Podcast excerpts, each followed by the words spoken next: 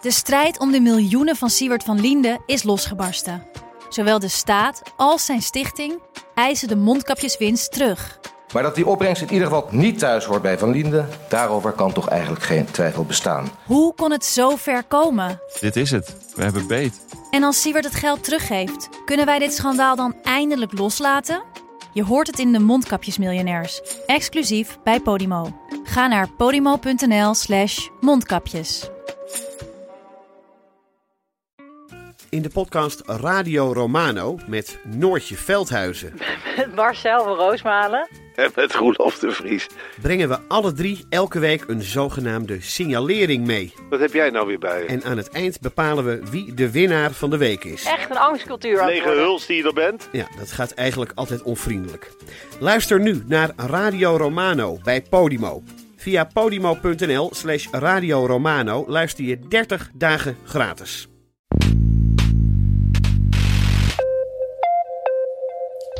De verwoestende werking van het water na de damdoorbraak in Oekraïne wordt nu echt duidelijk. Huizen en flats onder water en duizenden burgers op de vlucht. Dit is Betrouwbare Bronnen met Jaap Jansen.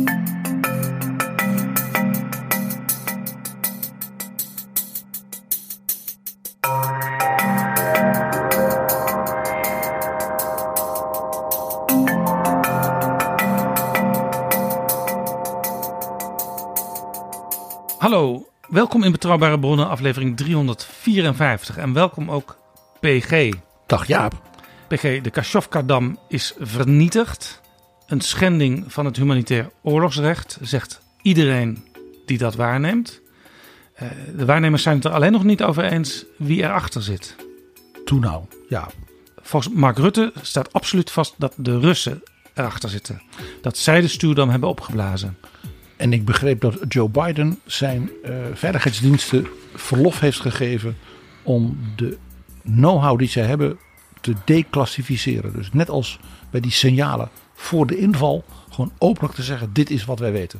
En belangrijke Russen die spreken elkaar tegen. Want de afgevaardigde in de Veiligheidsraad die zei: ja, alleen Oekraïne kan erachter zitten, want wij hebben daar helemaal geen belang bij. En de Krim, waar wij zitten, heeft er heel veel last van. Dus ja, dat doet Oekraïne.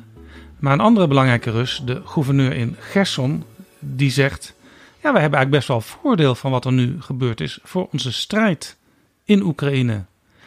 Dus dat is interessant. De Russen spreken elkaar tegen op hoog niveau. En heeft Poetin zich ook niet als eh, de grote verdediger van de mensenrechten en zo eh, laten blijken tegenover president Erdogan? Ja, woensdag had eh, Poetin een telefoongesprek met Erdogan. En Poetin noemde het een barbaarse daad die heeft geleid tot een ecologische en humanitaire catastrofe. En dat laatste, dat klopt natuurlijk. Poetin spreekt de waarheid.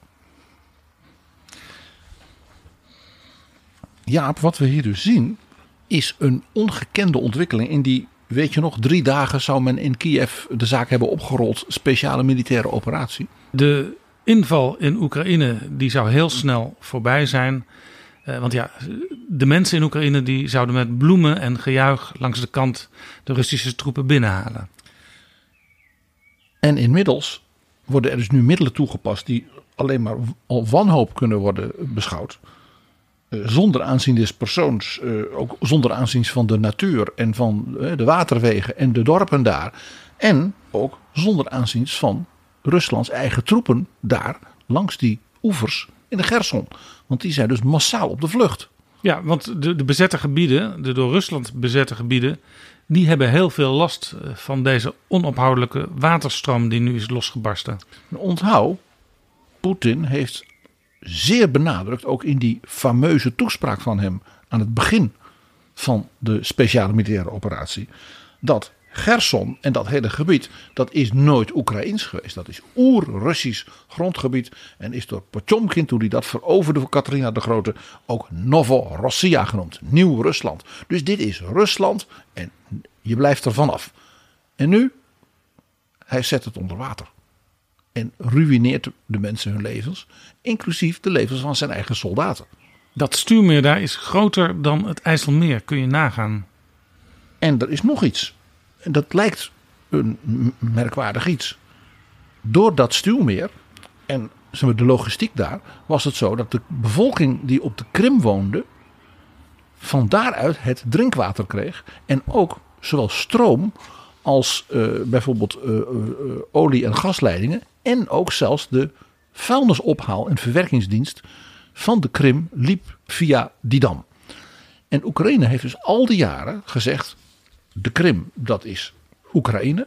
De mensen die daar wonen, die zullen wij dus niet hun water afpakken. En dus de Oekraïne heeft dus gewoon al die jaren ook de vuilnisophaaldienst georganiseerd.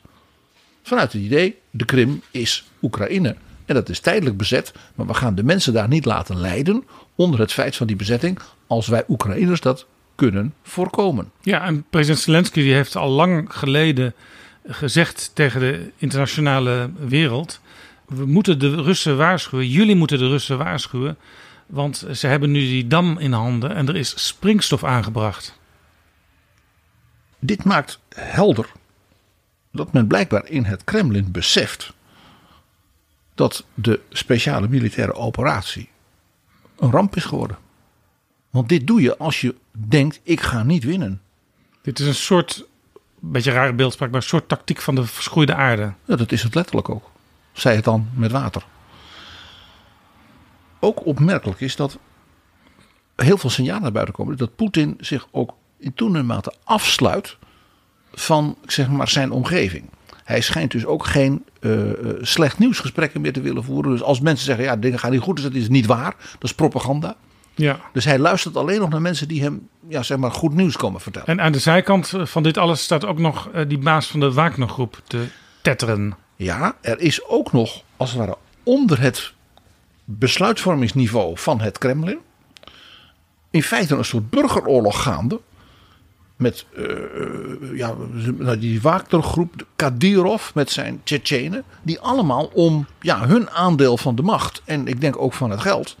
Uh, als een soort oorlogsondernemers uit de 16e, 17e eeuw. Uh, zeg maar, hun stukje van, van de grote koek van de oorlog willen hebben. En wat we dus nu zien, dat is dat meneer Prigozhin, de baas van Wagner, ja. nu openlijk heeft gezegd van minister Shoigu van Defensie en opperbevelhebber of chef van de generale staf, meneer Gerasimov, moeten worden geëxecuteerd. Dus die burgeroorlog begint nu echt hele, hele ernstige vormen aan te ja, nemen. Normaal gesproken zou je, als je Poetin bent, uh, die man meteen tot de orde roepen. Misschien zelfs wel achter slot en grendel zetten. Uh, maar blijkbaar heeft Poetin daar op dit moment geen belang bij.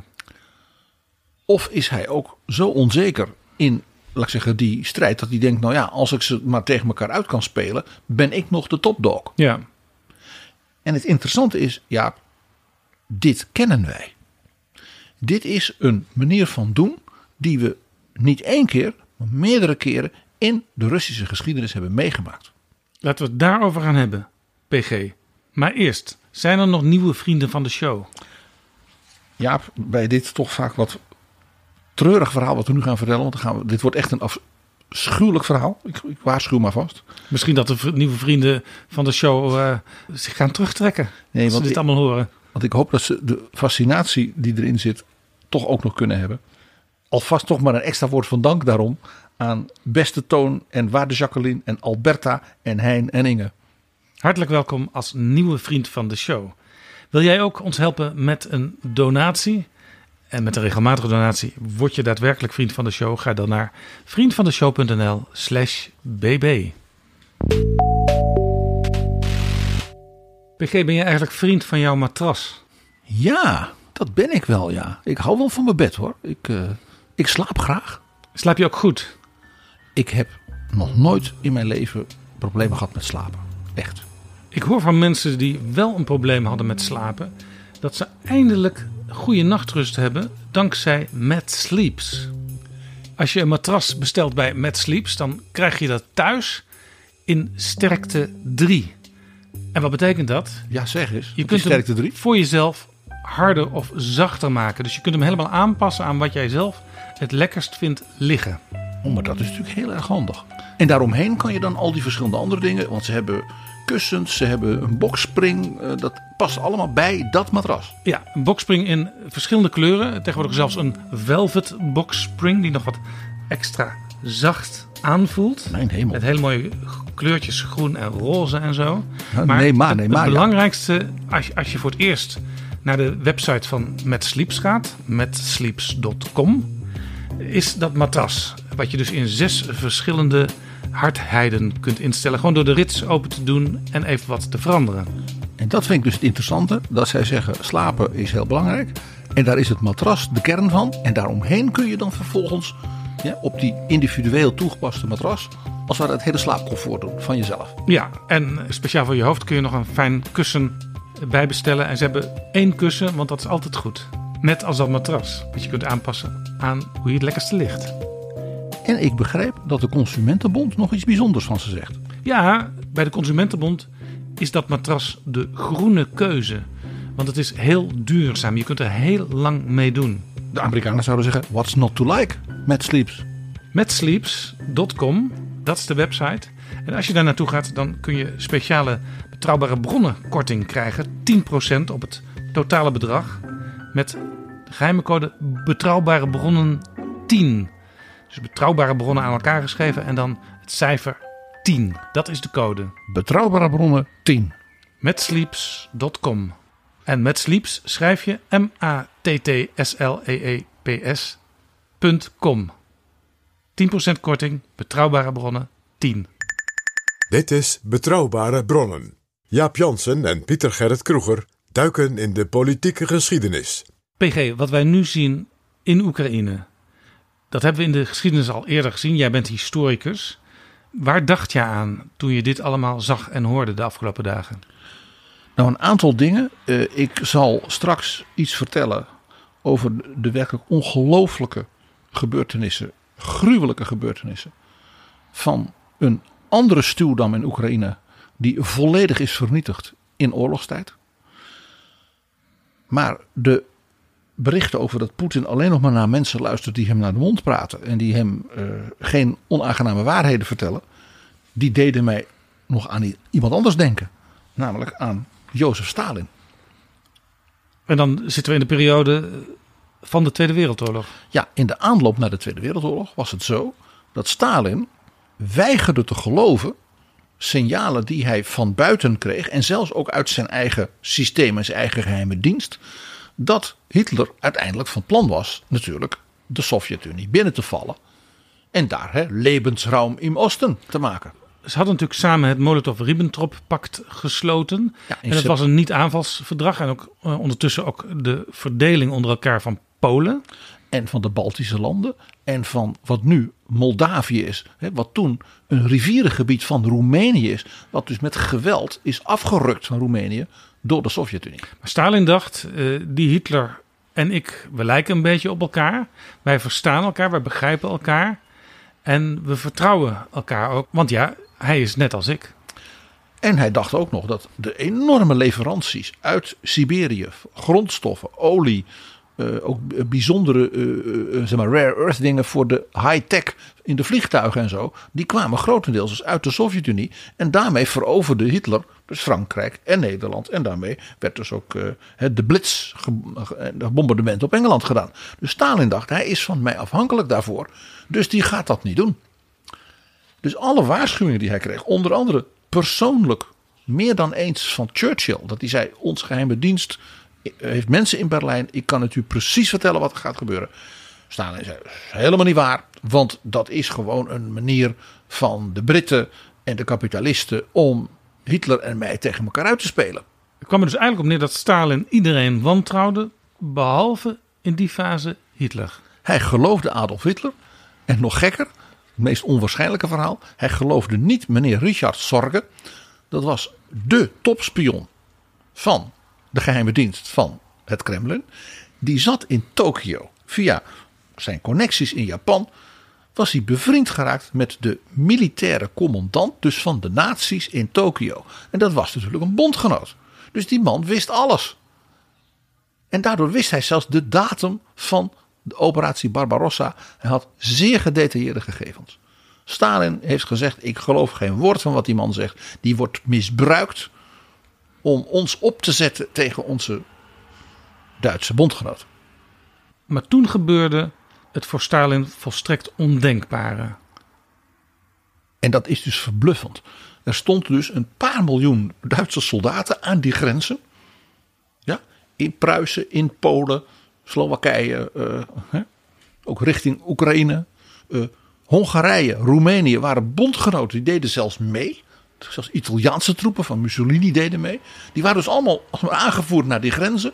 Daar stond dus, nou ja, duizenden tanks en alles. En Stalin zei: nee hoor, is niet waar. En ja, toen kwam op die ochtend hè, kwam het moment met enorme bombardementen van de Luftwaffe op de Sovjet luchthavens. Eh, De vliegvelden langs de grens. En daar stonden dus al die Sovjet eh, vliegtuigen stonden keurig te wachten. Want ja, er zou niks gebeuren. Nee, dat was trouwens een, een argument van de Duitsers om binnen te vallen. Hè? Ja, jullie staan aan de grens, dus wij moeten wat. Dus dat is eigenlijk de omgekeerde redenering. Exact. Stalin was zo volledig onthutst en ontredderd dat hij dagen nauwelijks in staat was te communiceren met zijn generaals en ook niet met zijn politbureau. En het meest opmerkelijke signaal daarvan was dat de avond van de inval ja, moest natuurlijk het regime iets bekendmaken. Dat de Russen kregen natuurlijk al die signalen en men hoorde natuurlijk van alles. En het was natuurlijk, ja, de, de, de media van de Sovjet-Unie waren natuurlijk in de hand van het Kremlin. Dus het gonste van de geruchten. Eh, en, en ja, bijvoorbeeld in de Baltische landen waren er al bijna een soort Hub Hitler demonstraties van hij komt, hij komt, hij komt ons bevrijden van Stalin. Ja. Zo erg was het. En als je dan eh, hoofdredacteur bent van een krant eh, in de Sovjet-Unie. Ja, je wilt toch je lezers wel op de hoogte houden van dingen die er gebeuren. Dus er komt ook een zekere druk intern binnen dat regime van... zeggen ze iets officieels, want dan kunnen wij dat afdrukken. Ja, en nou ja, iets officieels zeggen met zoiets, dat betekent dat Stalin dat moest zeggen. Stalin is elf dagen min of meer incommunicado gebleven. Dus die avond heeft men, ik geloof om tien uur s'avonds, heeft het politbureau dan maar iets gedaan. En die hebben dus de minister van Buitenlandse Zaken, wat natuurlijk een uiterst merkwaardige keuze was, namelijk meneer Molotov, die van dat pakt. Ja. Die hebben ze via de radio het volk van de Sovjet-Unie laten toespreken, mede namens kameraad Stalin. Ja, als natuurlijk iemand eh, kon weten hoe dat pact in elkaar zat, was het eh, de, de hoofdauteur ervan, eh, meneer Molotov. Precies. En die radiotoespraak was dus het eerste wat het Sovjetvolk hoorde van wat er echt aan de hand was.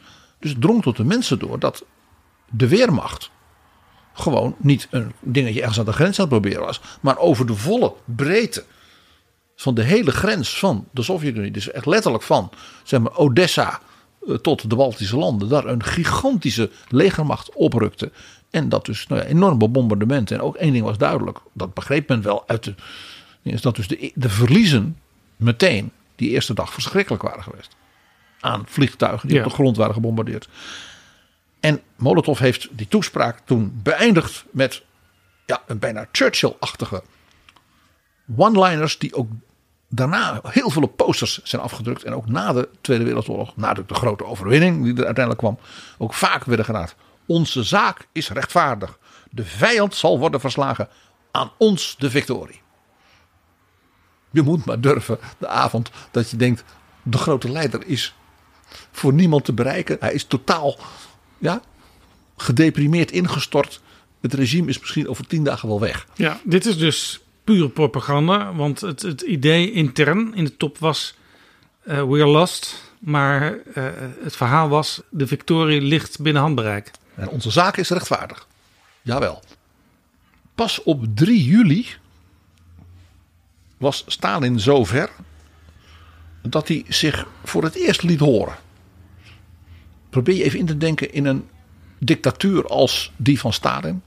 Wat het betekent dat dus de mensen dachten gewoon dag op dag op dag. Elf dagen lang. We horen niks. Leeft hij? Er ging dus enorme geruchten dat hij dood was. Dat er een koep was gepleegd. Want ja, alles kon in zo'n regime. Hè? Nou, Stalin heeft in overleg met het politbureau en generaals gezegd van we moeten toch wel een soort oppercommando. Eh, en toen hebben ze hem dus gesmeekt omdat hij moest er toch echt voorzitten. Dat heette de Stavka.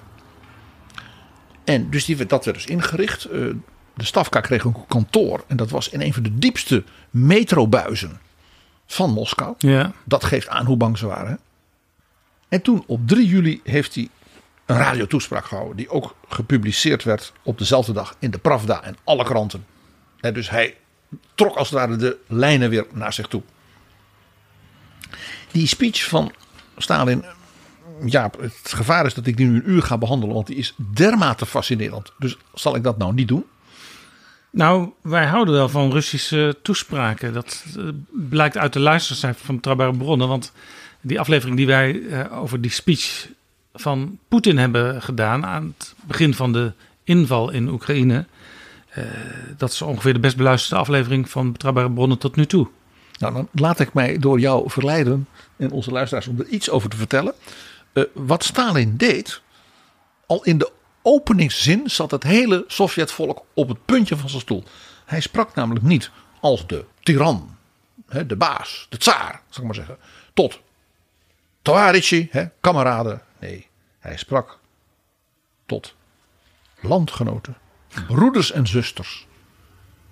En hij noemde ze mijn vrienden. Stalin noemde de burgers van de Sovjet-Unie broeders en zusters en vrienden. Ben zeggen, de rest van de toespraak konden ze overslaan. Tegenwoordig zou je denken, zou die eh, naar een koffieshop zijn geweest? Jaap. Hij heeft in die toespraak twee dingen gedaan die zeer opmerkelijk waren. Ten eerste hij heeft gezegd, die inval van de Duitse fascistische troepen, dat is een propagandading. Hij ging dus bijna zeggen, ach, het stelt niet zoveel voor. Nee, het is wel heel erg. Maar, zegt hij, zijn zij onoverwinnelijk zoals hun propagandamachine voortdurend naar buiten brengt? Natuurlijk niet, zegt Stalin. Let op, op dat moment was, was dus die weermacht in die elf dagen ja, gigantisch opgerukt al richting Leningrad, Moskou, eh, Kiev enzovoort. En hij verwijst dan naar, jij denkt natuurlijk naar de superioriteit van het communistische bewind. Nee, hij begint over Napoleon. En hij zegt het Russische volk heeft toen Napoleon dacht dat hij dat kon laten zien dat het Russische volk is onoverwinnelijk. Ja, dus hij maakt er meteen een vaderlands verhaal van. En om het nog erger te maken, zei hij. En keizer Wilhelm I, die dacht dat hij Rusland kon verslaan.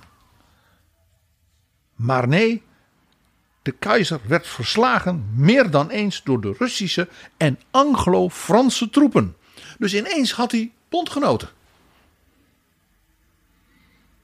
Dus dat was ook opmerkelijk.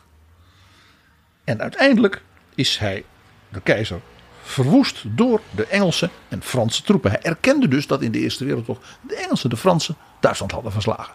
Dat was ook helemaal nieuws. Hetzelfde zal nu gebeuren met het huidige fascistische Duits leger van Hitler. Dus Stalin maakte ineens bekend dat het volk der Russen zijn vrienden waren. En dat er dus bondgenoten waren elders in de wereld die ook heel erg goed waren en die zelfs konden winnen. En hij herschreef dus ook meteen de Sovjet-geschiedenisboekjes over het verleden. Uh, nou, hij wist dat hij een klein dingetje nog even moest uitleggen. En dat was natuurlijk dat Molotov-Ribbentrop-pact van zijn minister die enkele, hè, die ja, bijna twee weken daarvoor had gesproken. Dat pact beloofde toch dat het uh, rustig zou blijven aan de grenzen. Ik lees voor. Men kan zich afvragen, dus hij doet net alsof hij, alsof met de mensen uh, in hun keuken met ze zit te praten. Een praatje bij de haard. Hij deed Roosevelt een beetje na. Ja, nou, dit zei Stalin. Men kan zich afvragen, hoe kan dat nou? Dat de Sovjetregering een non-agressiepact heeft getekend met zulke verraders en monsters zoals die Hitler en von Ribbentrop. Heeft de Sovjetregering een fout gemaakt? Natuurlijk niet. Nee, uiteraard niet. Een non-agressiepact is tenslotte een verdrag tussen twee staten. En Duitsland bood ons dat aan. Kon de Sovjet-Unie zo'n aanbod afslaan? Ik denk dat geen vredelievend land een vredesarrangement met een buurland zal afslaan. Zelfs als die staat wordt geregeerd door monsters en kannibalen zoals Hitler en von Ribbentrop. En er was natuurlijk, wat mij betreft, één voorwaarde. Als dit vredelievende arrangement wordt gedaan, moet het natuurlijk niet leiden tot aantasting van het territorium, de onafhankelijkheid, de eer van dat vredelievende land. Hij bedoelt dus de Sovjet-Unie. En zoals u weet, Dat non-agressiepact tussen Duitsland en de Sovjet-Unie was inderdaad zo'n pact. Let op wat hij doet. Dat hij bij dat pact, dus hele delen van Polen, de Baltische landen, wat we nu Moldavië noemden en ook nog geprobeerd heeft Finland, allemaal in te palmen en Ja. te verwoesten en te veroveren. Daarvan zei hij van, dat was toch mooi. Dit pact leidde niet tot een schending van het grondgebied van de Sovjet-Unie. Wat hebben wij er nou aan gehad dat wij dat pact met Duitsland hadden? Wij zorgden voor vrede in ons land van wel anderhalf jaar. En dat hebben we benut om onze krachten van militair verzet nog beter voor te bereiden. Stel dat tenslotte Duitsland ons land zou aanvallen, ondanks dat pact. Dit was dus een grote plus voor ons en een verlies voor fascistisch Duitsland. Dat is heel interessant, want in deze zienswijze, die hij dus ter plekke bedenkt, eh, hielden ze er dus al die tijd al rekening mee dat de Duitsers wel degelijk op een gegeven moment in de richting van Moskou zouden komen. En dit is ook heel lang dus het officiële verhaal geweest. Tot dus de archieven opengingen. En onder andere Simon Sebag Montefiore. Met wie wij over zijn boek The World uitgebreid hebben gepraat. Maar toen ook over Rusland. Die heeft in Moskou dus ook van nabestaanden van onder andere Molotov en dergelijke. Het verhaal gehoord van dat Stalin het absoluut niet geloofde. Dat is toen allemaal veel later pas naar buiten gekomen. Dus Stalin heeft in die toespraak, nou jij zei het al, de geschiedenis volledig herschreven. En zelfs ook nog een smoes bedacht waarom dus het, de inval in de Baltische landen en in Finland en Moldavië eigenlijk ook nog een briljante set was ten koste van Duitsland. Nou, je zou bijna zeggen, hij had er weer zin in als eh, baas. Nou, dat bleek ook wel. Want eh, ja, die weermacht die rukte op en leek inderdaad bijna onverslaanbaar. Dus enkele weken nadat hij dus weer de leiding had genomen en hè, met de Stafka eh, probeerde dus ja, iets te bedenken om die oprukkende natielegers tegen te houden. Ja, dat, dat was overigens ook een verzoek hè, van de mensen in de top van het Kremlin. Ja, als er een aparte raad komt die deze oorlog gaat, gaat, gaat leiden, eh, dan moet jij wel voorzitter zijn, Jozef. En dat was, dus niet, dat was dus niet omdat dat logisch is, maar ze vreesden een beetje dat hij zich eh, daar eh, uit terug zou trekken uit die leidinggevende rol. Dat er een soort vacuüm ontstond omdat hij het gewoon niet meer aankon. Dus hij moest een beetje naar die rol geduwd worden. Ja, dat is heel opmerkelijk.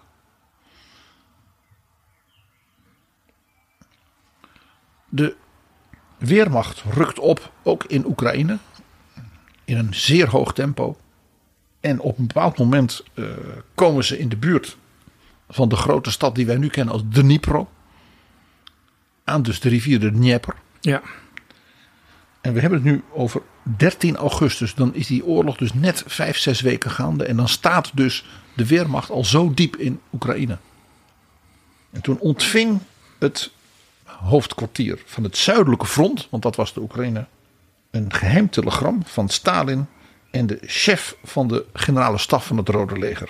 Die tekst was: In geval van extreme noodzaak, verwoesting is toegestaan. In geval van extreme noodzaak verwoesting is toegestaan. Dus met andere woorden, laat alles maar achter. eh, als er toch geen eer meer aan te behalen is. Nou, dat, be- dat betrof één ding daar in die stad. Dat was de grootste stuwdam van Europa. En die was dus nog niet eens zo heel oud. Die was gebouwd in het vijfjarenplan waarmee Stalin dus de, de, de Sovjet-Unie ging industrialiseren en overal stroom ging Ja, het was ook een van de grote kunstwerken van de Sovjet-Unie, zou je kunnen zeggen. Want in die reusachtige rivier de Dnieper was dus een enorme stuwdam gebouwd. En die zou, wat was dat, 10, 20 procent van alle stroom voor heel Oekraïne in één keer leveren. Die stuurdam is, is niet echt een Sovjet-product, eh, want hij is gebouwd door Amerikanen. En er is een heleboel Amerikaanse technologie, Amerikaanse ingenieurs, designers. Het was toch wel ook wel een Sovjet-product. Want eh, laat ik zeggen, het harde werk eh, eraan gebeurde natuurlijk door mensen uit Gulag-archipel. Uiteraard. Daar heb je mensen in strafkampen voor. Ja, het is, het is, ik zei het al, het is echt een verschrikkelijk verhaal. Maar de Amerikanen waren dus bereid om eh, kennis te delen met de Sovjets. Dat gebeurde op alle mogelijke manieren in de, wij zouden zeggen, de high-tech industrieën. Het, eh, het, de delfstoffen, want ja, de, de Sovjet-Unie was ook toen natuurlijk ongelooflijk rijk aan ja, eh, metalen en olie en wat dan niet. En die Amerikanen wisten hoe je dat moest doen. Ja, moet natuurlijk ook benadrukken dat de Amerikanen eh, tot aan Pearl Harbor eigenlijk helemaal niet van plan waren om zich intensief met allerlei problemen in de wereld te gaan bemoeien. En ze waren wel heel erg uit op het drijven van handel. En dat kon op deze manier. Ja, er was een hele intensieve economische relatie tussen de Sovjet-Unie en de Verenigde Staten. Dat blijkt dus onder andere uit de bouw van deze gigantische stuwdam. En je weet dat president Roosevelt in zijn New Deal ja, een bijzonder accent had op, denk aan de Tennessee Valley Authority, het allergrootste stuwdammenproject in de wereldgeschiedenis. En bijvoorbeeld ook de Boulderdam, later de Hooverdam genoemd, een van de allergrootste stuwdammen, is allemaal uit die tijd. Dus de makers daarvan werden als het ware uitgeleend aan de Sovjet-Unie en daar werd natuurlijk voor betaald. Uh, uh, en uh, dat, dat werd ook betaald met goud. Goud dat in het noorden van Siberië, dus op het allerkoudste gedeelte, bij, in de buurt van Alaska, door strafgevangenen werd uit de grond gehakt. Die dam stond daar en de kolonel die erover ging, die zei in geval van extreme noodzaak vernietigt de boel. Kolonel Boris Epov werd naar, vanuit het Kremlin naar Dnipro gestuurd om de leiding over te nemen van deze operatie. Want die stuwdam, als je die zou vernietigen, dat had hetzelfde effect als bij de stuwdam nu in 2023. Dan loopt de boel onder water en dan worden de oevers, die, die, die, die komen op hele andere plekken te liggen. En dan krijg je dus een enorme watermassa. Een enorme massa, waardoor je niet makkelijk van de ene naar de andere kant kan komen als je daar de boel wil bezetten. Dat was de gedachte. We gaan dus uh, in feite nou ja, dat hele rivierengebied in Oekraïne, dat gaan we vernietigen. Om de opmars van de Weermacht tegen te houden. Ja. Dat was het idee. Eigenlijk een beetje wat wij in Nederland met de Hollandse waterlinie uh, in gedachten hadden. Ja, zij het dat dat, uh, laat ik zeggen, dat de mensen daar wel geëvacueerd werden en geholpen werden. Want dat was ook nog wat Stalin deed. Hij liet dit doen door dus kolonel Boris Epov door de ingenieursafdeling van de NKVD. Dus door de geheime dienst. Niemand mocht het weten, dus ook de partijleiding, de burgemeester van Dnipro en van alle stadjes en wat dan ook. Ja, dus hebben de dit kameraden, niet geweten. de Sovjet-kameraden die daar de leiding hadden, die wisten dit niet. Nee, die mochten dus ook allemaal verdrinken. Op 18 augustus was het zover. Hebben ze met 20 ton explosieven hebben ze de dam opgeblazen. En ook de spoorwegbruggen over de rivier. Een van de meest vreselijke die hier toen gebeurde was dat op dat moment het Rode Leger dus zich aan het terugtrekken was voor de oprukkende nazi-tanks en, en, en de Weermacht. En bezig waren dus die rivier over te steken om dan aan de overkant van de rivier een verdedigingslinie op te bouwen om ze tegen te houden. Er zijn dus duizenden Sovjet-soldaten verdronken door dat die stuwdam dus nou ja, openbrak en dat water dus een vloedgolf door Oekraïne ging. Ja, klein beetje vergelijkbaar met wat er op dit moment gebeurt. Hè? Dat ook Russische soldaten slachtoffer worden van die enorme overstroming die nu plaatsvindt. Ik heb beelden gezien van Russen die tot hun, tot hun heupen door het water liepen en in wanhoop dachten van waar, waar kom ik, waar moet ik heen, die hun wapens ook kwijt waren. Vandaar dus dat ik ook tegen je zei, ja, het vliegt je aan als je dat ziet. Want dit is dus een keer eerder gebeurd. En met dezelfde volstrekte meedogenloosheid. Ja. Nou, alle dorpjes en stadjes langs de oever die zijn natuurlijk gewoon weggeslagen. En het gruwelijke is, het heeft de opmars van de Weermacht volstrekt niet gehinderd. Want die waren helemaal niet van plan. Die hadden al lang heel andere plannen. Dus er zijn zelfs uh, foto's van dat dus de leiding van de Weermacht, dus de generaals, dat die met verrekijkers als het ware daar aan die rivier staan en zeggen: Oh, nou, kijk, aan de overkant de mogelijke verdedigingslinies van het Rode Leger, die zijn allemaal weg. ja. Die zijn slachtoffer van hun eigen Exact. explosie, van hun eigen, uh, in het oog van de nazi's, domheid. Ja, exact. En ze hadden een andere methode om alsnog Oekraïne verder te bezetten. Ja, ze gingen gewoon iets noordelijker, want daar waren de bruggen dan niet opgeblazen. Nou, je begrijpt dat dit verhaal ja, schoot onmiddellijk door mijn hoofd toen de voorbije dagen dit nieuws naar buiten kwam. Omdat het zo ja, bijna letterlijk identiek is. Ook dezelfde manier van doen, dezelfde manier van geheimzinnigheid en ook de, het volstrekt mensenlevens, eh, de natuur, de mensen, eh, niemand doet ertoe. De Sovjetleiders in Oekraïne die werden dus niet op de hoogte gesteld van tevoren wat men in het Kremlin van plan was. Andersom, je zei het al even aan het begin, weet de leider in het Kremlin, Poetin, op dit moment ook niet altijd wat er direct onder hem gebeurt. Net als bij Stalin dus, gewoon weigeren. En, en wat de analyses zijn en wat mogelijk ook nog uh, alle scenario's zijn. En dat is nog een keer gebeurd. Daar is nog een voorbeeld van. Toen 1985 Mikhail Gorbachev werd gekozen tot secretaris-generaal van de partij.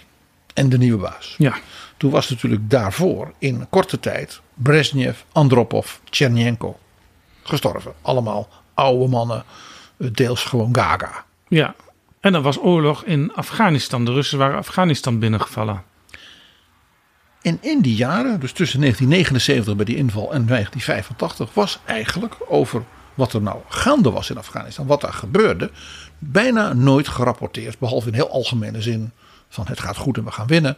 Uh, in het politbureau. Want Brezhnev, die wenste niet te horen dat het een drama was en helemaal fout was. En Andropov was heel snel al heel erg ziek en kon eigenlijk dus niet de leiding nemen. En ja, Tchernenko was gewoon gaga al toen hij aantrad. Dus Gorbachev heeft dus toen op een hele serie elementen, ook hoe staat het met de economie, aan jongere medewerkers gevraagd. Kunnen jullie voor mij is eigenlijk de feitelijke stand van zaken uh, uh, op papier krijgen? Want ik weet eigenlijk niks. Nee, want hij had natuurlijk al wel meegedaan in het systeem. Maar hij wist ook dat dingen soms verborgen werden gehouden voor elkaar. Nou ja, hij had daar ook aan meegedaan. Want hij was verantwoordelijk voor het landbouwbeleid van de Sovjet-Unie onder Brezhnev. Ja. En moest dus elk jaar vertellen dat er weer een grootse oogst zou komen. En op het laatste moment was het toch wat slecht weer geweest. Dus was er niet genoeg graan. Dan moest dat weer gekocht worden bij Ronald Reagan. Dus Gorbachev kende de methodieken, om maar even zo te zeggen. En die is dus toen door zijn generaals, eh, die hebben dus een soort stand van zaken gepubliceerd. En hij is dus, nou ja, zich helemaal verrot geschrokken. En omdat hij natuurlijk een relatief jonge leider was, dachten de generaals en de andere mensen die erover gingen. Ja, als hij dat echt wil weten, dan laten we het hem ook echt weten. Nou ja, ze konden er ook niet zeker van zijn dat als zij mooie verhalen hielden, of dat een collega niet bijvoorbeeld wel de waarheid zou vertellen. En dan was het van, jij hebt mij zitten blazen. Dus je kreeg dus in, bij zo'n nieuwe leider in, in zo'n systeem. Dan gaat iedereen ineens zijn best doen om vooral uh, van, uh, ik, ik vertel de echte waarheid. Ja, dit was natuurlijk ook een voorbode intern van wat Gorbachev even later als uh, glasnost en perestroika zou presenteren. Glasnost openheid, perestroika hervorming. Ik zeg altijd, Gorbachev die nam een belangrijke les van Deng Xiaoping. Seek truth from facts. En dit was dus voor Gorbachev een heel belangrijk signaal. Om te zeggen van ja, deze politiek van mijn voorgangers is. Ja, die is, die, dat is suicidaal. Dus men heeft toen heel snel geprobeerd. Dus in 89, dus vier jaar daarna, werd dus het officieel bekendgemaakt. We gaan helemaal ons terugtrekken uit uh, Afghanistan. En dat was natuurlijk ook met mede een onderdeel van ja, die hele evaluatie, om maar zo te zeggen, van hoe uh, onder Brezhnev natuurlijk dat Oostblok uh, helemaal verlamd was geraakt en economisch natuurlijk op instorten stond. Ja. Met alle gevolgen Ja. van dien.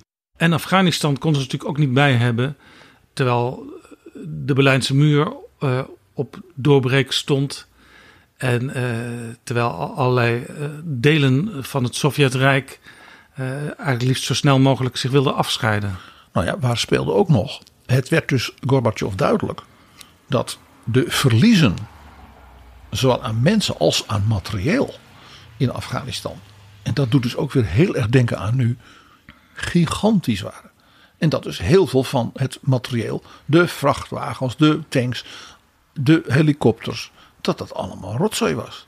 Dat het zelfs die Mujahideen, ja, dat die gewoon in staat waren met draagraketjes die dan door Reagan werden geleverd.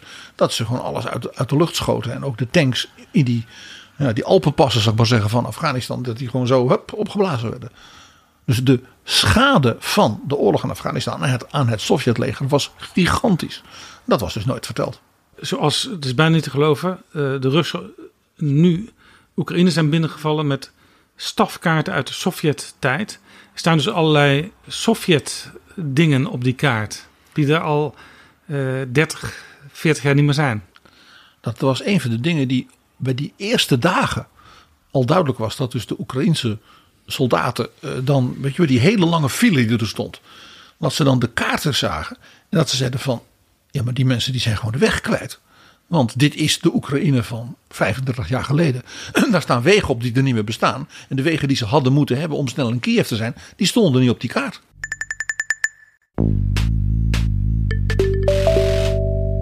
Dit is Betrouwbare Bronnen, een podcast met betrouwbare bronnen. PG, al die leiders, nu Poetin, in het verleden Gorbachev, Brezhnev, Stalin, Lenin, die hadden één schrikbeeld als het ging om leiderschap van die grote Russische natie. En dat was tsaar Nicolaas II in de Eerste Wereldoorlog. Ja, het Sovjetbewind was natuurlijk tot stand gekomen dankzij de volledige instorting van het eeuwenoude imperium van de Romanovs. Ja, 300 jaar aan de macht geweest. In 1913, het jaar op zich als zelf al, werd dat groots gevierd. 300 jaar dynastie. En een jaar daarna begon de Eerste Wereldoorlog. En dat En- was het begin van het einde. En de revolutie nam al gauw de leiding over in Rusland. Op 2 maart 1917, dus dat is nog een hele tijd voor die revolutie, trad tsaar Nicolaas II af. En maakte bekend dat zijn jongere broer Michail, dat hij de nieuwe tsaar was. En die heeft nog dezelfde dag via een telegram medegedeeld dat hij niet beschikbaar was. Nou, dan ben je dus als dynastie wel echt helemaal weg. En het is dus misschien wel interessant, ook nu, om te kijken wat is er dan gebeurd met tsaar Nicolaas II. Dat je blijkbaar ziet dat Stalin, Brezhnev, Gorbachev en nu Poetin denkt dat niet. En Jaap, je zult verbluft zijn als je dan kijkt naar nu en het verhaal van Nicolaas II. Want we zullen de ene na de andere analogie gaan tegenkomen met wat er nu gebeurd is in en rond de oorlog van Oekraïne. Nicolaas II was voor de bevolking een god. Ja, de tsaar was de autocraat, zoals dat heette. Maar hij was ook een half, half eh, religieus iets. Hij was, hij was niet het hoofd van de kerk, dat was natuurlijk de, de, de, patriarch. Maar de tsaar stond tussen het eenvoudige volk der Russen en God. Dat betekent dus ook dat zijn leiderschap, dus de wijze waarop hij leiding gaf aan dat enorme rijk, hè, van de Beringstraat van, van, van Alaska tot in Polen, daar was nooit discussie over. De tsaar had altijd gelijk. Want de tsaar ja, deed dat ja, namens God. Dus hij was zowel onaantastbaar als onbespreekbaar. Ja, en de tsaar had natuurlijk ook in de ogen van de mensen in het land de beste adviseurs. Dus kon eigenlijk ook niet misgaan daar aan de top. En de tsaar, dat is iets wat we ook nu nog zien, was natuurlijk de goede tsaar altijd. Ja? Vadertje tsaar. Hij was de vader van alle Russen. Dat was ook voor Nicolaas heel lastig, want hij werd heel jong tsaar, omdat zijn vader, tsaar Alexander III, heel onverwacht stierf. Dus hij was volledig onvoorbereid. Zijn vader had hem ook nooit in vertrouwen genomen, want die vond hem een zwakkeling. En eh, nou, had geen respect voor zijn zoon. Dus toen die plotseling stierf, stond hij daar en Hij wist ook totaal dus niet eh, of die mensen die zijn vader hadden gesteund... eh, dat evenzeer in zijn richting zouden doen. Of ze hem ook zouden helpen. hij ging er min of meer vanuit dat ze over hem dachten wat hij wel wist wat zijn vader van hem dacht. Ja, Dat gold ook voor dus de jongere broers van zijn vader. Dus de groothertogen, groothertog Nicolai, groothertog Alexei. Die hadden allemaal dus functies namens dus die vader. Groothertog Nicolai was bijvoorbeeld de opperbevelhebber van het leger. Die keken dus naar die nieuwe tsaar met, och mijn hemel. Dus vanaf dag één dat deze toen nog heel jonge jongen tsaar werd. heerste er dus in de kringen die Rusland bestuurden en heersten diepe twijfel aan de nieuwe heerser. In welk jaar trad hij aan? 1894. Ga er dus even vanuit dat menselijkerwijs gesproken men ervan uit had gegaan dat tsaar Alexander III dus zeg maar tot 1925 gewoon tsaar was ge- gebleven. Ja. Er was nog een reden waarom dat hele hofleven, dus de dynastie, de hoge adel, dat waren natuurlijk ook de generaals, dat waren de ministers, waarom ze dus zeer twijfelden aan hem. Hij had geen opvolger. En cruciaal bij een autocraat is er moet een opvolger zijn, want dat is de legitimiteit. ja. Er moet een, een toekomstige tsaar rondlopen. Ja, ja, ook hier weer het boek van Simon Sebag Montefiore over die families. Er was een jongere broer van Nicolaas die inderdaad beschikbaar was. Dat was Grigori. Maar die ging ongeveer dood, heel onverwacht jong, toen hij aantrad. Nou, dan was er een nog jongere broer, Michael. Maar ja, dat was, die was nog ja, echt jong. En ja, die werd heel snel, als het ware, ingepalmd door die delen van de familie. Die zeiden die Nicolaas, ja, zijn vader, hè, de vorige tsaar Alexander zei al, hij kan het niet. Het is zo'n domme jongen, het is een lieverd, maar hij kan niks. Dus die Michael werd als het ware eh, ja, als een soort eventuele remplaçant. eh, ja, dus er ontstonden allerlei rare spanningen. Ja, want dat had eh, Nicolas natuurlijk door. Ja, natuurlijk. Daarbij kwam ook nog dat de Tsarevna, dus de, zijn moeder, eh, ja, was ook nog een- geen oude vrouw. Want die, haar man was dus plotseling dood. En zij deelde de opvatting van haar man dat die zoon, ja, dat, dat, een, ja, dat hij gewoon niks kon. Daarbij kwam, hij trouwde ongeveer op hetzelfde moment. Dat waren ze ook vergeten te regelen. Die, die tsaar ging ervan uit dat hij nog 20 jaar, 30 jaar op de troon zou zitten. Ja. En die jongen vond Ja. hij niks. Dus dat, er was niets geregeld. Hij wist ook van niks. Had nooit een, zeg maar, een diplomatiek stuk gezien. En nu moest hij regeren. Dus hij trouwde met een Duitse prinses. En die was gehaat. Ook zijn moeder haatte zijn vrouw Alix. En dat was een kleindochter van koningin Victoria. Uit Duitsland. Dus die was protestant. Dus dan kon ze eh, Russisch-orthodox worden. En er was dus geen opvolger. En dus dat was een probleem.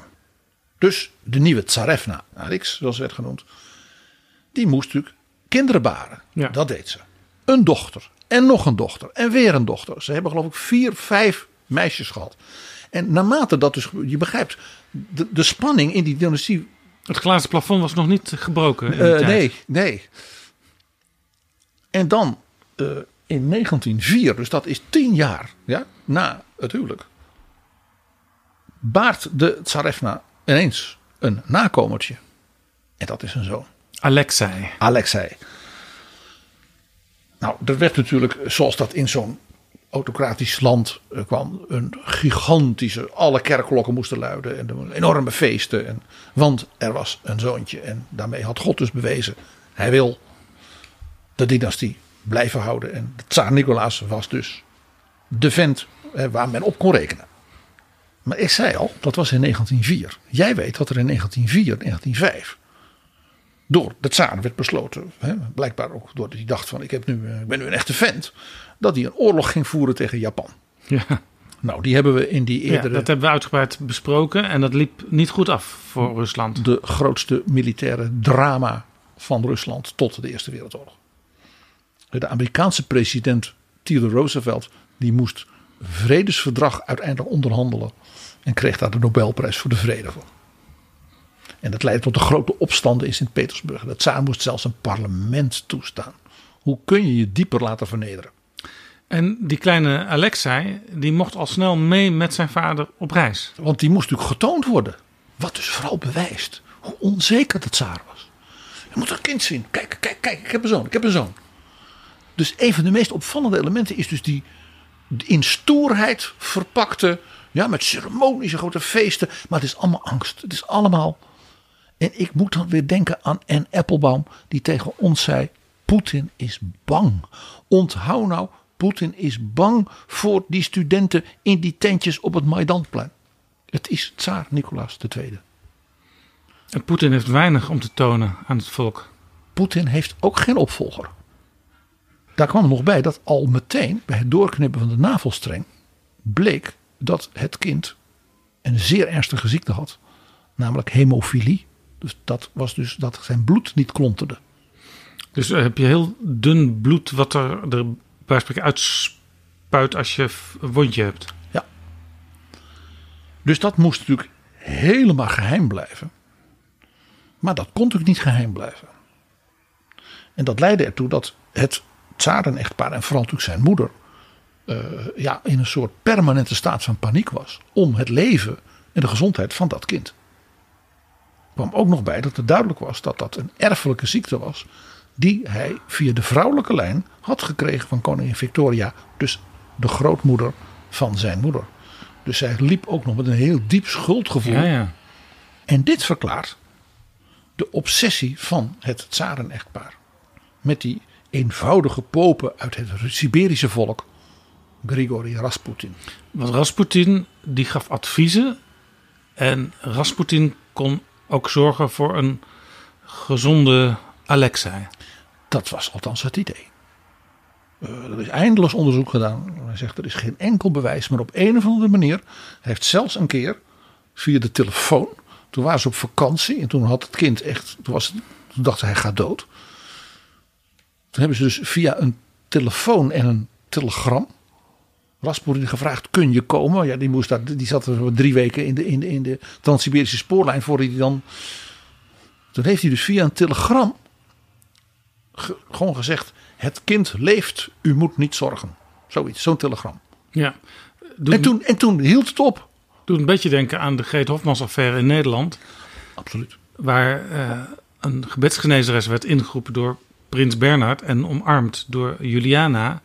Omdat de dochter, prinses Marijke, ja, die had allerlei problemen en zij kon helpen die te overwinnen.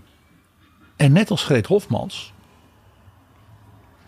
mocht je dus over Rasputin niet praten. Want dat was natuurlijk ook meteen dat het geheim van die verschrikkelijke ziekte van dat jongetje. En Ja. daarmee dus de opvolging, begrijp je? Dus dit is uiterst politiek. Dus Rasputin kon alleen, zeg stiekem het, het paleis in. Want zo'n vieze boer, want hij was heel smerig, eh, ontvangen, dat was natuurlijk raar. Dus het codewoord was onze vriend. Zo weten we ook uit de briefwisseling van de tsarevna en de tsaar. Dat was codewoord onze vriend zegt dit. Want hij ging zich, net als Greet Hofmans, ook bemoeien met de politiek. En hij was ook heel corrupt. Dus hij liet zich omkopen.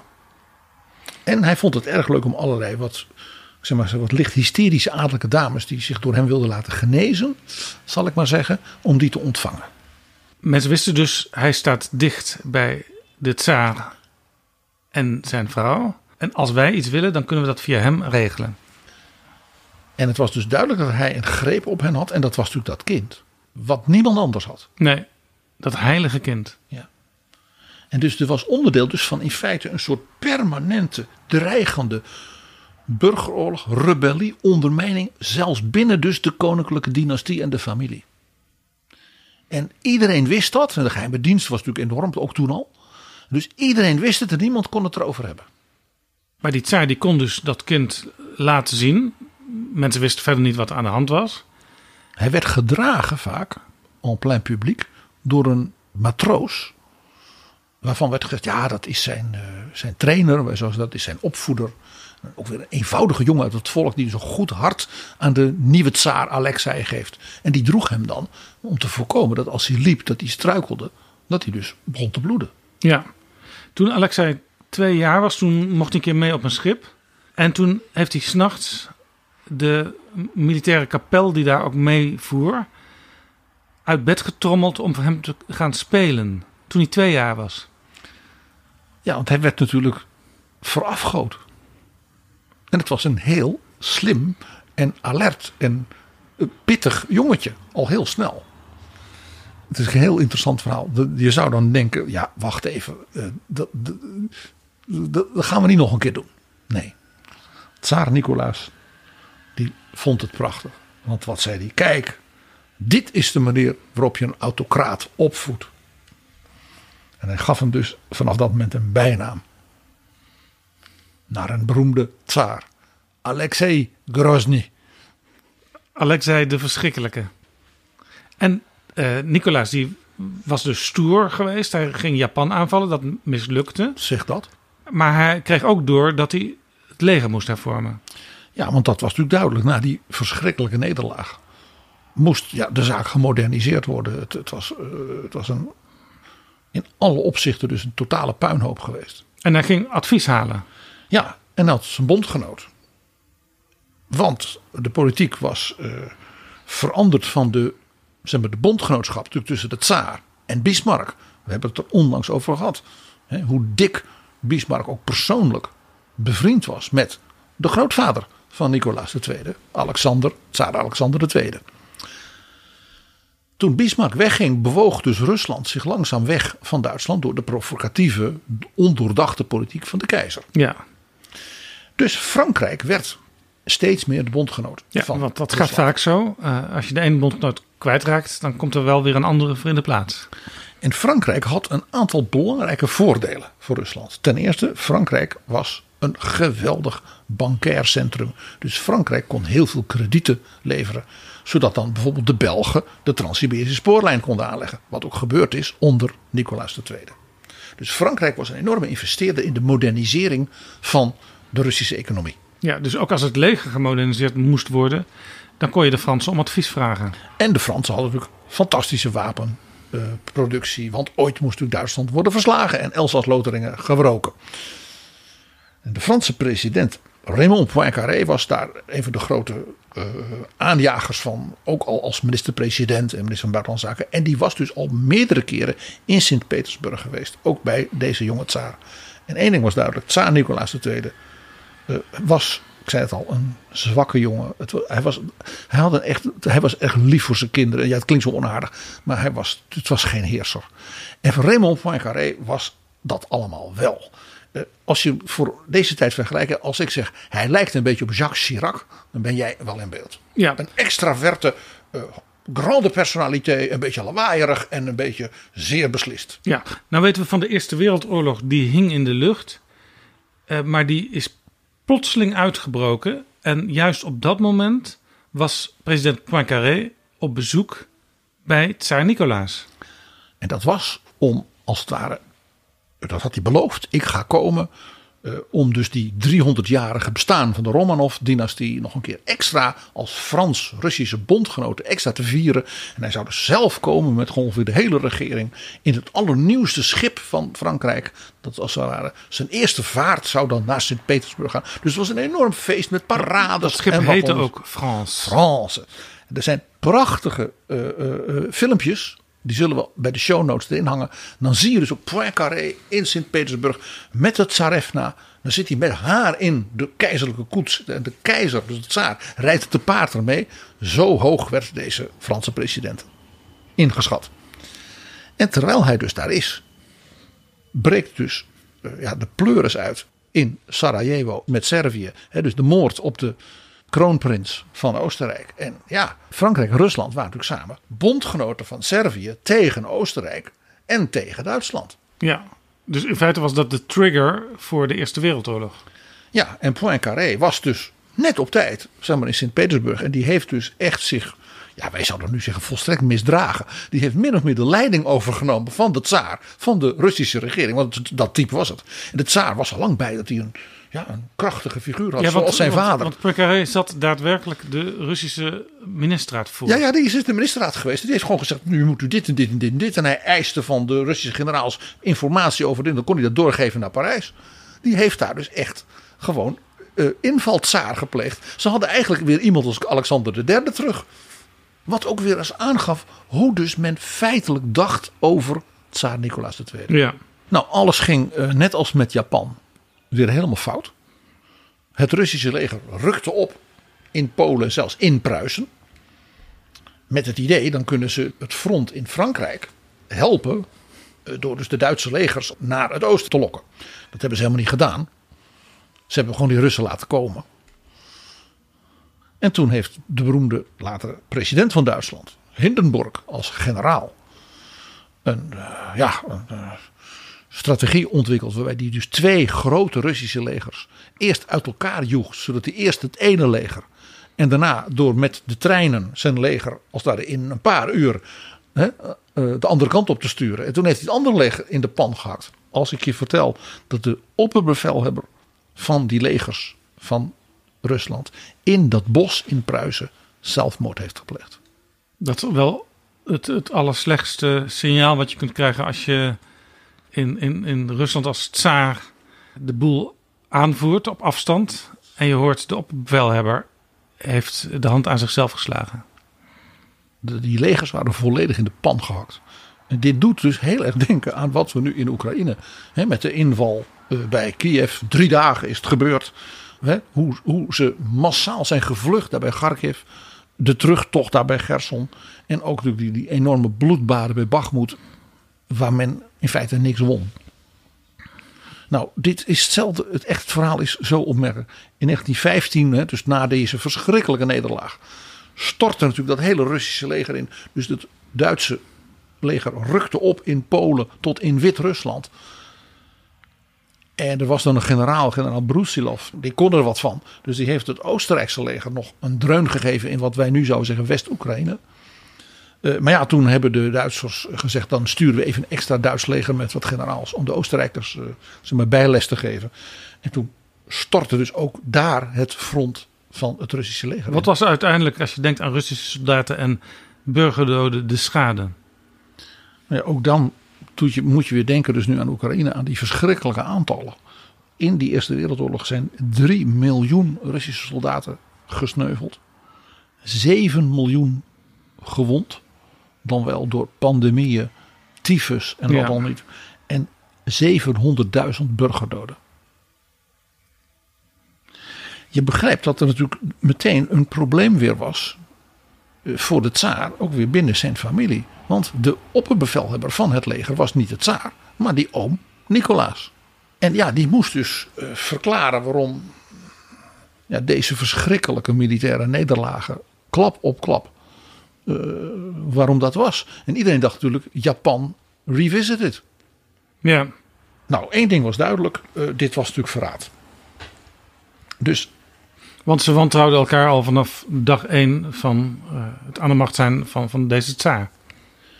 En dit leidde dus toe iets wat we in Rusland natuurlijk ook onder Stalin kregen. Namelijk gigantische pogroms, vervolging van bevolkingsgroepen die werden gewantrouwd. Uiteraard allereerst alle Duitsers die in Rusland woonden. En je begrijpt wie ze daarmee bedoelden. De tsarevna, de vrouw van de tsaar. Dan natuurlijk alle Polen, want Polen deugen sowieso niet. Er is een gigantische vervolging van de moslims ook in Caucasus geweest. Want de moslims keken natuurlijk naar de sultan in Istanbul. En dat was een bondgenoot van de keizer. Van Duitsland. Maar je hebt de oorlog verloren, zou je kunnen zeggen, al in een heel vroeg moment, 1915. Eh, Het liep totaal vast. Heel veel doden, gewonden en ellende. En wat je gaat doen is binnenlands allerlei bevolkingsgroepen vervolgen. Uh, om je idee te geven, men heeft een half miljoen Joden en vertelt 50.000 Duitsers gewoon als er opgepakt en verbannen naar Siberië. Want Joden, ja, net als die moslims en de Polen, die zijn niet te vertrouwen.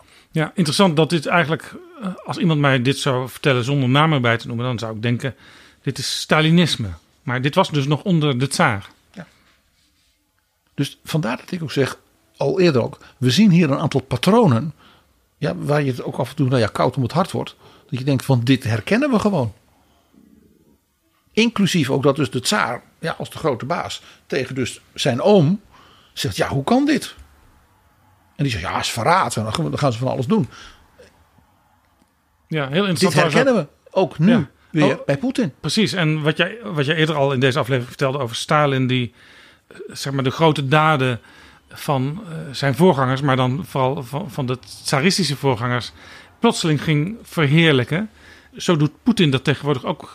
Hij slaat soms hele hoofdstukken uit de geschiedenis over om weer terug te zijn honderden jaren geleden bij allerlei tsaren die geweldige dingen voor, voor Rusland deden. Uh, want het is een soort, soort, soort postmoderne potpourri van uh, greatest hits van alle dertien goed uh, geworden in het verhaal wat, wat Poetin nu vertelt. Inclusief wat wij met Simon Siebeck Montefiore ook bespraken. Het stelen van het lijk van generaal Potjomkin, de geliefde en de generaal van Catharina de Grote. Want die is van ons.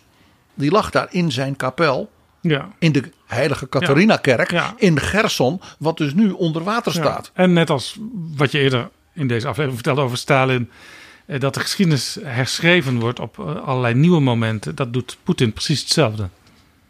En in zekere zin deed dus die grootvorst Nicolai dat ook door tegen de tsaar te zeggen: ja, dat is verraad. De, de Joden, de Polen, de Duitsers. Uw vrouw. Je begrijpt dat de tsarevna daarbij zeer aangemoedigd door Rasputin. toen tegen de tsaar zei: ja, maar die familie van jou, dat zijn verraders. Want dat ging dus heen en weer. En er zit maar één ding op.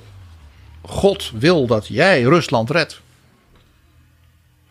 Dus jij moet zelf het opperbevel overnemen en je moet je oom afzetten. Nou, als je natuurlijk echt rotzooi in de dynastie wil, dan moet je dat doen. Ja.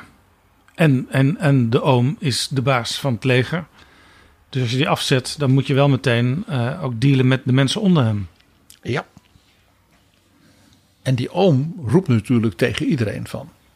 Dat wordt een ramp. En dat kind, dat is ziek. Dus, dan, dus het hele verhaal van die twijfel aan de, nou ja, de houdbaarheid van de dynastie. Ook door hè, Alexei en zijn ziekte en de rol van Rasputin. werd alleen maar erger hierdoor.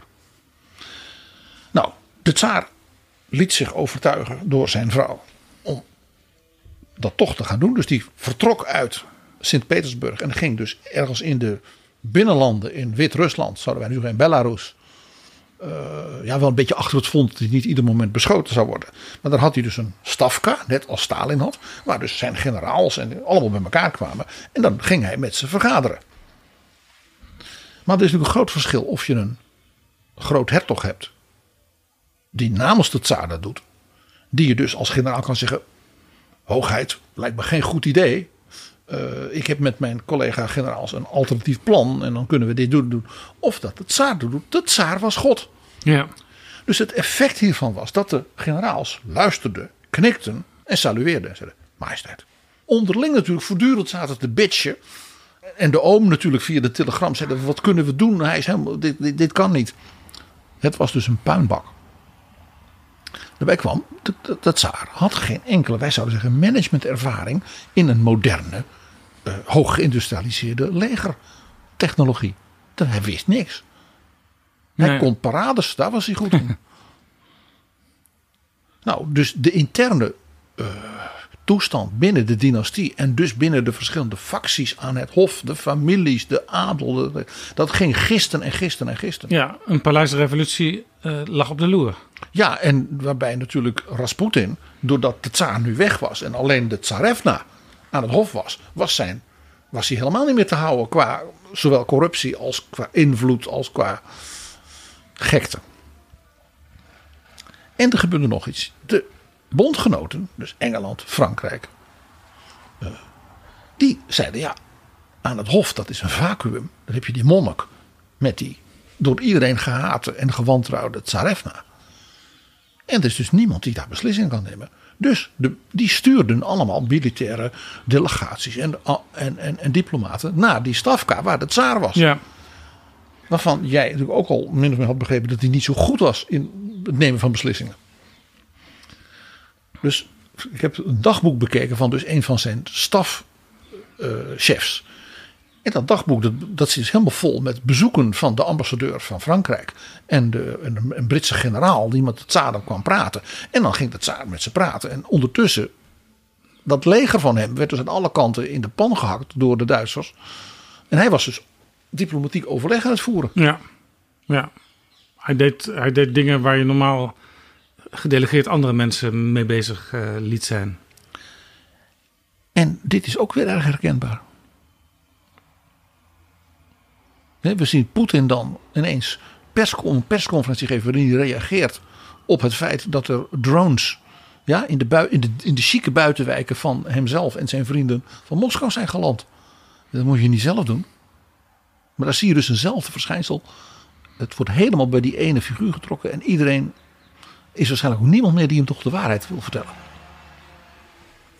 Nou ja, je begrijpt, dit eh, kon natuurlijk niet lang goed gaan. Nou, dat is dus ook het geval geweest. Ja, de, de- de hele eh, Russische economie stortte ook in.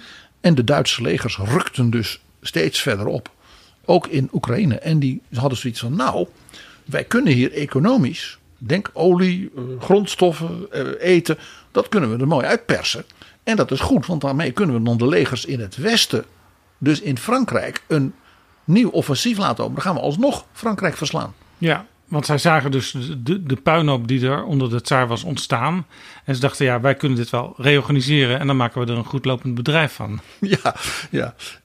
Dus Raymond Poincaré en de Britten en zo, die moesten ook nog vaststellen dat hun bondgenootschap met Rusland niet deed wat men had afgesproken. Namelijk dat Rusland, zoals daar die Duitse troepen met die enorme legers, natuurlijk afleiden van het front. En dan kon Frankrijk in het westen dan de Duitsers verslaan. Het omgekeerde dreigde. Het is dat de Amerikanen mee gingen doen. Maar anders had dat dus echt helemaal fout kunnen lopen.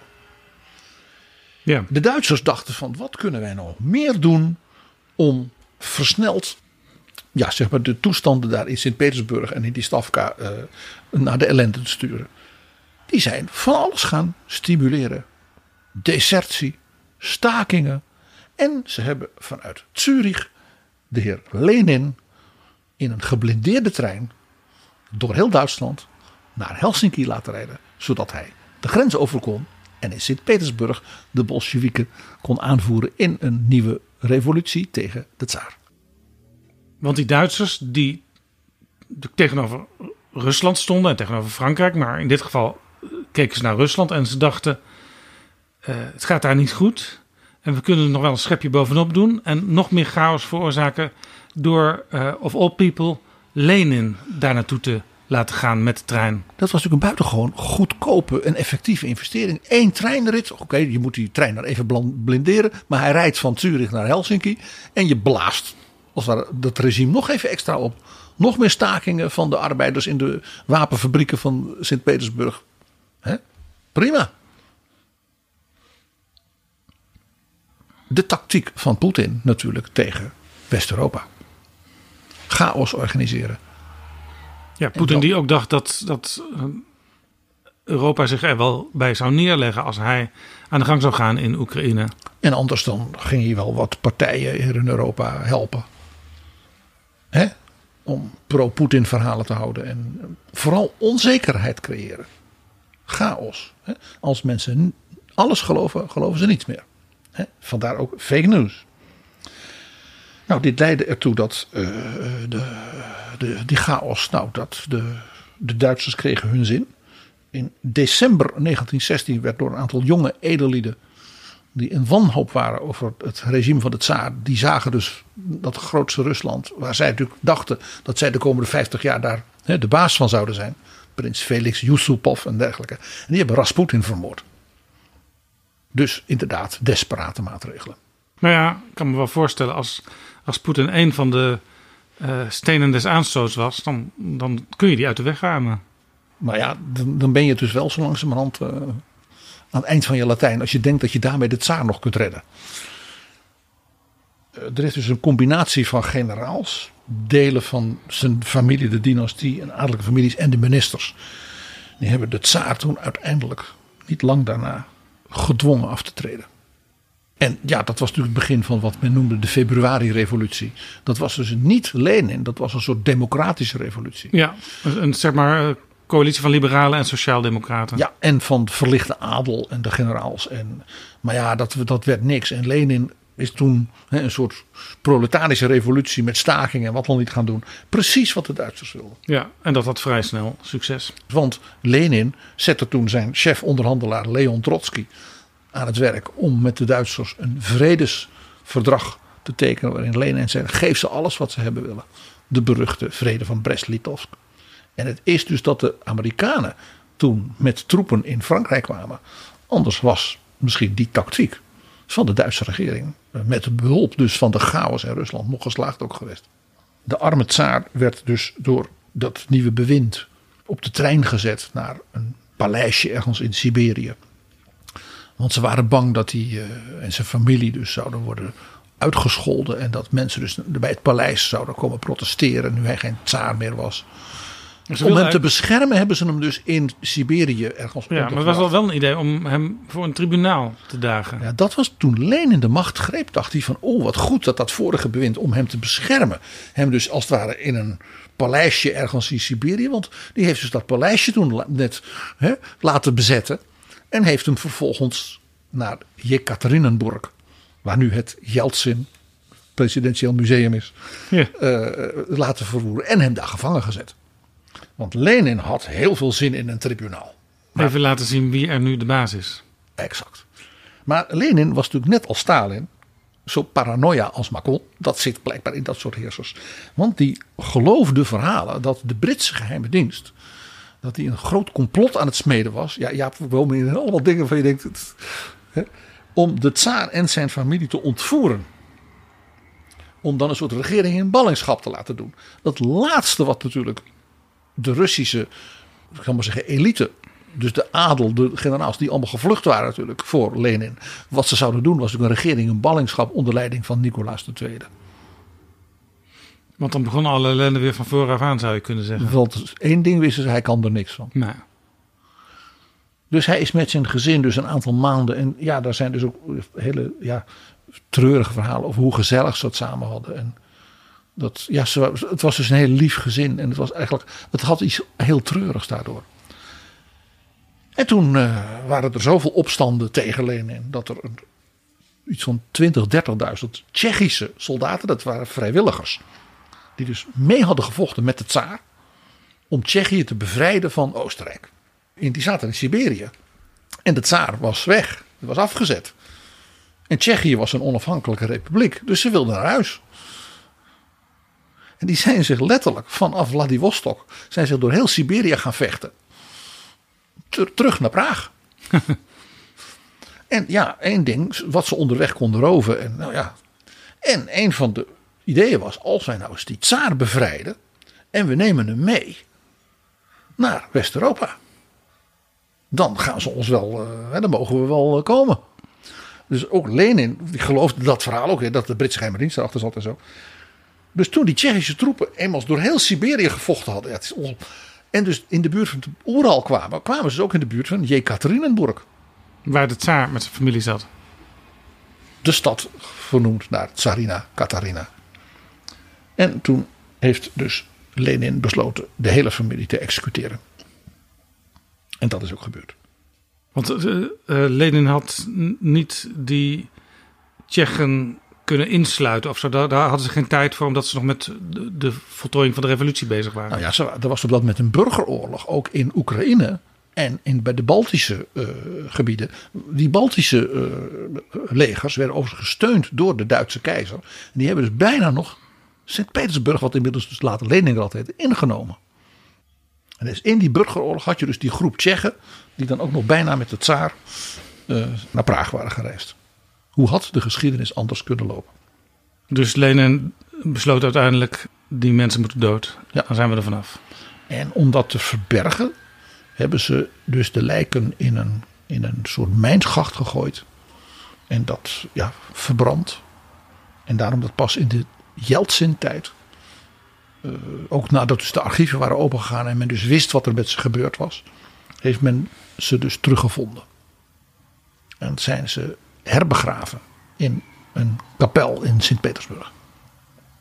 En heilig verklaard door de orthodoxe kerk. Hoi, ik ben Alexander Klupping. Ik weet dat jij, net als ik, met heel veel plezier luistert naar betrouwbare bronnen. Maar je zou Jaap en PG echt helpen als je nu vriend van de show wordt. Dat kan met een donatie, per maand of per jaar. En dan kunnen ze nog veel meer afleveringen maken en zeg nou zelf, dat wil jij ook.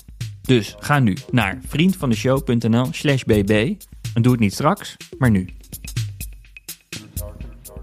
PG, eh, dit is een prachtig en interessant verhaal.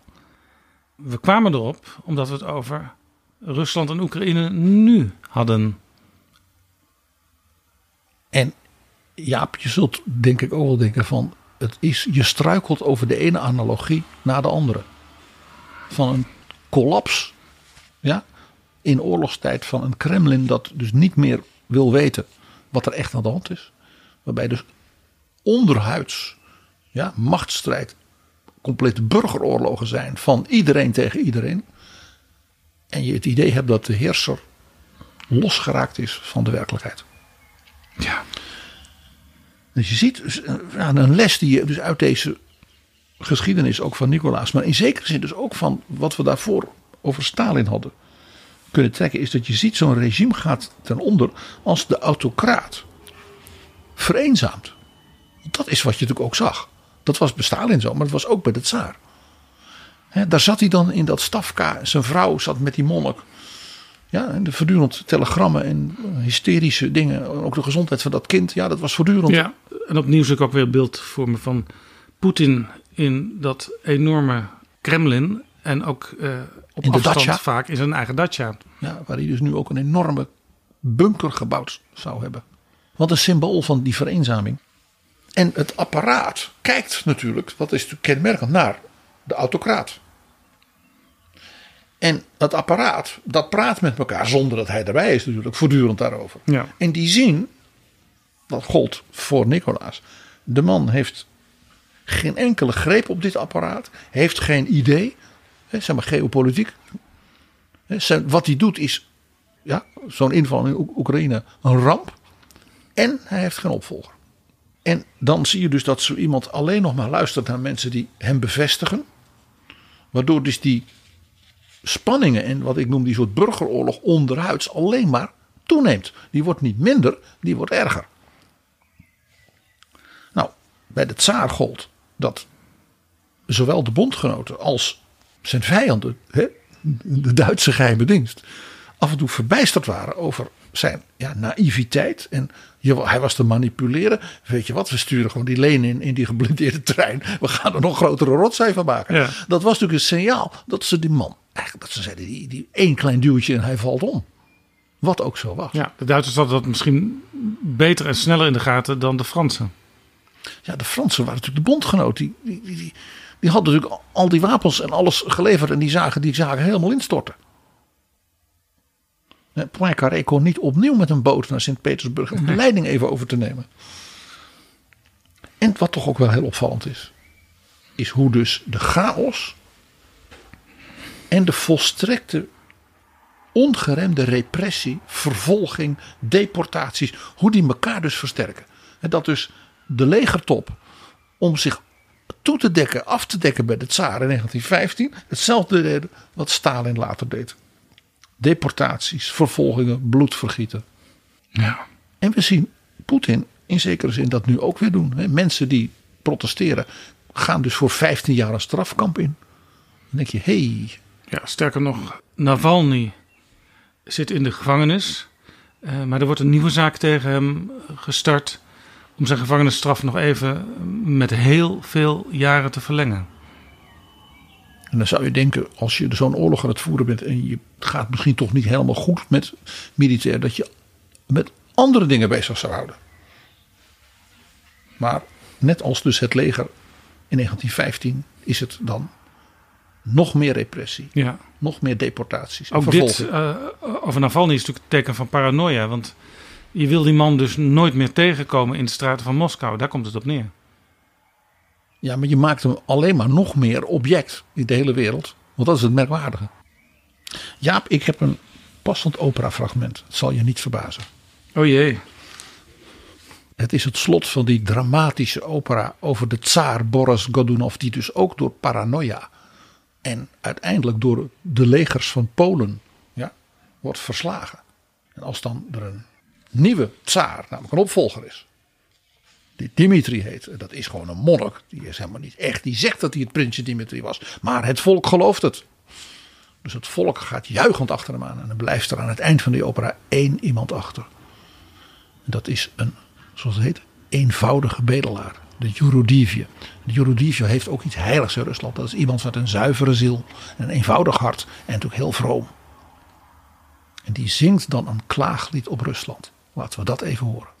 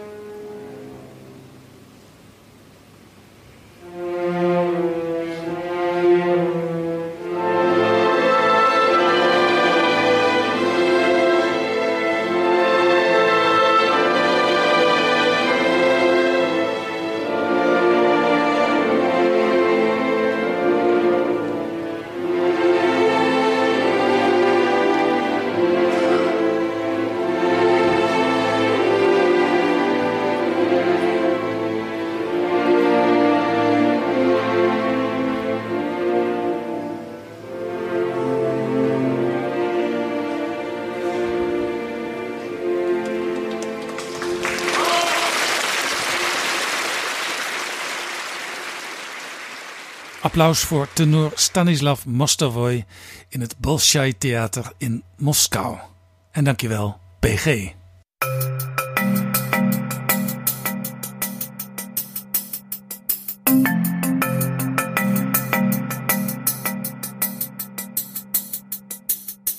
Zo, dit was Betrouwbare Bronnen, aflevering 354. Deze aflevering is mede mogelijk gemaakt door onze donateurs. En als je dat regelmatig doet, dan ben je vriend van de show. Wil jij ons ook helpen? Dat zou ons heel veel plezier doen. Ga dan naar vriendvandeshow.nl/slash bb. Tot volgende keer. Betrouwbare bronnen wordt gemaakt door Jaap Jansen in samenwerking met dag en nacht.nl.